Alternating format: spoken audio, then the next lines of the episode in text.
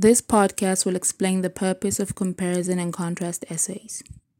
This essay genre has its meaning and purpose embedded in its title, with the context of comparison implying description and or identifying similarities between two or more contexts.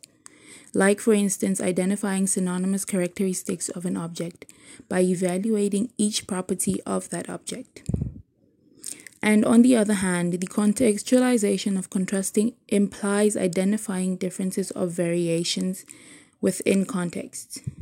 Therefore, comparison and contrast essays would juxtapose two contexts or more contexts in order to evaluate or understand their corresponding aspects or properties and their variable aspects or properties. Compare and contrast essays are applicable in various subject matters such as everyday life, academics and literary content, and many more other fields. They mainly function in evaluating advantages and disadvantages or simply pros and cons of everyday life between two contexts.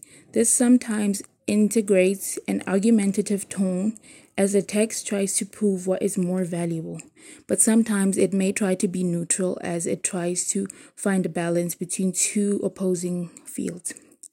They also function towards understanding the bigger picture more clearly and vividly within everyday scenarios, such as daily used objects, by weighing their commonalities and variations whilst, maintain- whilst maintaining a neutral standpoint.